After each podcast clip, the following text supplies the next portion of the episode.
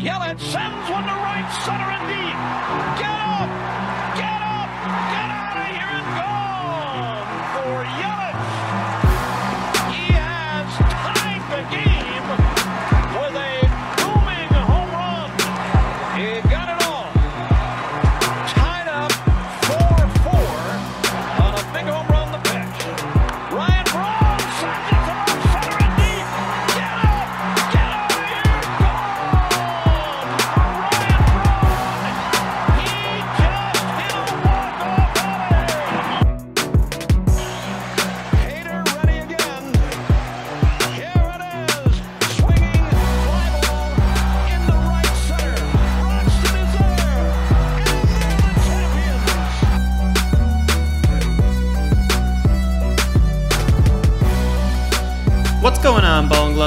Brewer fans? Welcome to the Brewers Trilogy podcast presented by the Wisconsin Sports Trilogy. I'm your host, Tyler. You can find me on Twitter at Tyler Kurth. You can read my articles by following Reviewing the Brew on Twitter. And you can follow the podcast by searching at Trilogy underscore pod on Twitter. We tweet a lot about the Bucks, Brewers, and Packers. Trevor, aka Sunshine Bender, my cheesehead loving buddy, is not joining me here tonight. I texted him earlier in the day today, and he was basically going in old man status at that point. Said he did something to his back this weekend, wasn't quite feeling up to just sitting around for a 30 to 40 minute podcast, however long it is when we normally get together and talk. So, recouping for the work week, I take it for him. So, you know, it's always funny. I always make fun of Trevor because he's he's the baby of our of our group out of all of our friends at least when we were in the same grade in college all of us that stuck together he was always like the youngest one to finally reach their the their their birthday like youngest one to turn 21 and etc and so now that he's having back problems i think it's funny to call him old man and I was out here this weekend. My wife and I laid 150 bricks for our landscaping. So, yeah, my back hurts a little bit too. Actually, it's more my hamstrings than anything. So, yeah, definitely a very, very painful weekend for the both of us, it sounds like. But only one of us is here to stick it out and talk some Brewers with you here today. We're going to go through some current events first, and then we're going to end with who's hot and who is not. Current events. I want to start with pitching prospect Antone Kelly. It was revealed this weekend that he underwent surgery and will not be ready for the start of minor league season. He has been at the Brewers training camp facility rehabbing from it. Unsure when that surgery happened, but it was for thoracic outlet syndrome. Put my medical field hat on now and explain thoracic outlet syndrome. It is if you take your hand and just go right on your collarbone and go below that, that is your thoracic outlet. There is a plethora of nerves there that make up the brachial plexus. There's also a bunch of arteries there, and when that area gets angry or inflamed, all those things can come compressed, and you get a wide variety of symptoms relating to numbness, tingling going down your arm, fatigue, weakness, swelling. In Antone's Kelly case, it sounds like this actually started last season. He noticed some swelling in the pitching shoulder at the alternative training site just didn't feel any other symptoms besides or see any symptoms besides that so he kept going through it. And it sounds like one day he was brushing his teeth and got done and his hand was purple. And he's like yeah i had to report that to the medical staff because that's obviously a concern and not normal. Ended up undergoing the surgery so hopefully not is all lost there with him in terms of this season. Sounds like he should make a return it is pretty common for pitchers to undergo that. You think of pitching prospect Bobby Wahl. He has had that done. I mean, other you might hear people describe it as where like they decompress the first rib. That that's that surgery, thoracic outlet syndrome release. So, uh, wishing all the best and speedy recovery there to Antone Kelly. On a more positive note, Lorenzo Cain and Devin Williams made their debuts this weekend. Cain looked good, said he is just, you know, a little sloppy, obviously offensively, and then getting his reads down in the outfield. He hasn't done that in game action in quite some time. He plans to be ready for opening day. That's what he said anyway. And then Devin Williams' debut, I thought, was actually very fascinating. The results weren't the best, but he was he gave up a home run but he w- and reached his pitch count before he was able to get out of the inning but he was messing around by throwing a slider Yes, the reigning NL reliever of the year is messing around with a third pitch. So Williams afterwards said it's because he wants a third pitch in his back pocket, which is really smart because it shows that he is already thinking ahead to adapting on when the league figures out his changeup. You know, whether or not that actually happens or not to be determined, but Devin Williams is, is planning on it and he wants another pitch to be ready for when that day comes. And you could see maybe a little evidence of that. He was facing Mike Moustakas this weekend, and Moustakas was following off a bunch of changeups, and then he, Williams ended up walking him. So having another weapon in there would be great. Whether or not he has enough confidence to throw it in the regular season or not, or if he actually even needs to, who knows. But he was touching 98 miles per hour this weekend and it is expected that we'll see him at least another three to five times before opening day to get in his work to be ready for the regular season. With nine games remaining, if he's going to be in game action, we're going to be seeing a lot of them, or if it's just going to be more some inter squad scrimmage type stuff, I'm not really sure. But they said at least three to five more appearances what to expect out of Williams. But I am just really excited for the possibility of him adding another pitch. I mean, his changeup already has elite spin rate and it's so unique. I did not get a chance to visualize or see that slider because it wasn't on TV on Saturday night when he was pitching. But I can just imagine if he's able to create some unique spin on that, it's it's just to look wild. And it's different because his fastball is obviously fairly straight. His changeup drops right off the table, but now he's adding a pitch with some horizontal movement as opposed to vertical movement, like his changeup. I actually take that back. His changeup has a lot of horizontal movement too, due to his spin rate, but it, it will be moving the other way. So, just another tool for Devin Williams to utilize. Also, current event wise, it was finally announced that Brandon Woodruff will be the opening day starter. I had kind of teased and entertained the idea that, hey, maybe Corbin Burnes would get it. He was the true ace of the staff last year. I think his ceiling is potentially higher than Woodruff because Burnes did get Cy Young votes last year and Woodruff did not. So I was like, why not give it to Burnes? Obviously, Woody has a longer track record of being good. He broke the curse last year which you know dates all the way back to like what 2015. I think Kyle Lohse was the one who started the curse there. So, course, a Cardinals player comes back to haunt the Brewers in their dreams here. But yeah, it's good to see Woody get it. He obviously deserves it. I think if both pitchers pitch to their abilities that we know that they can do. The debate over whether or not Woodruff or Burnes for as an opening day starter next year might be a little bit more heated. So I was just kind of entertaining the idea this spring. Obviously, that would be a great position for the Brewers to be in is man, I don't know who our opening day starter should be. We got these two elite guys. Like that's fan freaking tastic. And that is the hope that next year Burnes can push for that opening day starter role. Lastly, from a current event standpoint, we the Brewers did add some depth to their starting pitching staff. They signed Zack Godley his base salary is going to be 800,000.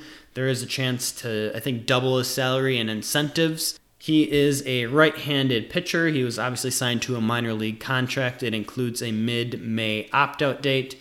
I specifically remember him most from his days with the Diamondbacks in this like 2017 timeframe where he had his best seasons as a starter in that regard. Unfortunately for him, over the last two seasons, he's possessed ERAs well over six, so luck has not been on his side as of late. From a pitching standpoint, though, Godley relies heavily on a very big swooping curveball, is able to add a cutter in there, so he obviously depends a lot on movement because he doesn't hardly ever throw harder than 90 miles per hour.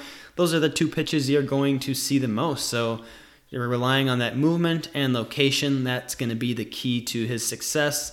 And while this isn't a really big splash signing by any means, I kind of viewed this as a very, very cheap insurance policy for the Brewers.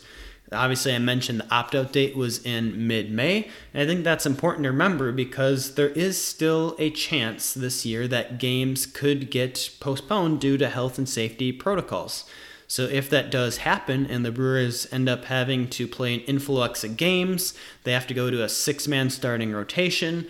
having a veteran like Zack Godley to come in for a spot start, he's a good pitcher to have in your back pocket in case a situation like that arises. I by no means expect Zack Godley to get called up and enter the starting rotation because he's playing well. I think we're well past his playing days in that regard. But if you would happen to need him, he is a nice pitcher to have down there. Obviously, Eric Lauer is already optioned to AAA, so you would have him as well. But we obviously know that has not been working out very well for him. So having this veteran over 30 years old who could come in, give you a spot if needed and if by midseason everything's going smooth and hopefully there's going to be no postponements, then you cut ways with Zack Godley and the Brewers are out $800,000. Big whoop, that is pocket change to them. So, very smart move, I think, here by Adnacio and Stearns. Good way to secure another starting pitcher in case they would need him. Lastly, we're going to go into who's hot and who's not. So we're going to start off with Billy McKinney. He has just been off to, this is the complete opposite of what I said, a terrible start to spring training, but really heated up over this last week. Think back to Thursday's and Friday's games. He had three homers in two days. Obviously, he had one multi home run game that was on Friday. So finding a little bit of a power stroke here, but altogether his spring training stats through Sunday are still all not that impressive. His slash line is 207, 258, 655, 913. Definitely not hitting for a high average, but when you have four home runs and a double, so five out of your six hits are going for extra bases, that's going to make your slugging percentage and OPS raise quite a bit throughout spring training so far, he's just been striking out a ton. So while I haven't been impressed with him overall, he is at least finding a little bit of a groove here towards the tail end of spring training. So good to see him come to life here. I think it's going to take a lot of luck and maneuvering for him to even make the opening day roster. Obviously, we know that the Brewers have a crowded outfield. I think the best chance Billy McKinney has of making the lineup is well, A, he has to keep playing well. And then B, I think the Brewers would have to option Urias to AAA. That way they can keep Billy McKinney on the opening day roster because he is out of options. So if the Brewers decide he is not worthy of the active 26 man day roster, he would have to clear waivers to go down into the minor leagues. So he, or he could just choose to elect free agency and go somewhere else where he thinks he might get a MLB gig. Not quite sure what's going to happen there because he's one of those interesting guys where we traded for him this offseason, which was just really kind of puzzling at first. But David Stearns was part of the Astros team that drafted him he was a former first round pick. I think it was like 2014, and just hasn't found his groove yet in the MLB. So he certainly at that point was a guy that was kind of worth taking a little bit of flyer on. Then obviously when we signed Jackie Bradley Jr., that kind of changed everything. Really made me think, well, why the hell did we even sign Billy McKinney?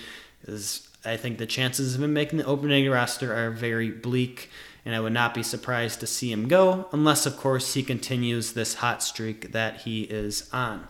Another guy who is hot is JP Feyereisen. I can't believe that I haven't actually even talked about him at this point in spring training. And now, today, out of all the days, I really want to talk about JP Feyereisen. On Sunday, he gave up his first hit and his first earn run of all spring training. So he's thrown 7.2 innings. Of course, that one hit he gave up today was a home run, but he has a spring training ERA of 0.39. In his 7.2 innings pitched, he has struck out 13 batters. As I mentioned, only gave up one hit, has walked two. He has looked really, really good so far. I was watching him on TV the other day, and I always think of JP Feyereisen having that, you know, mid 90s fastball. That's what I think of him for. You know, Feyereisen, bringing the fire, bringing the heat. But I saw him dropping some breaking stuff in there. It had to be a curveball, and I was like, whoa, who is this pitcher? So he certainly was turning heads. He obviously made his MLB debut last year in front of no fans. That was kind of a big deal. Everyone was talking about. Certainly a contender to get one of the last spots in the bullpen. And when I get to who's not hot, uh, Brad Boxberger, you might understand why it's a very good chance JP Feyereisen could make this team because Boxberger has just absolutely struggled so far this spring training. He has a 10.29 ERA in his seven innings pitched. He has given up eight earned runs. Today he gave up another home run, so he's given up three all of spring training so far. And it's really sad to see because this is a guy who I thought, as a under the radar, non roster invitee signing, like he's gonna for sure make the team. He has closing experience. He hasn't been outstanding in recent years, but he hasn't been terrible. He's just been a pretty mellow, average type player.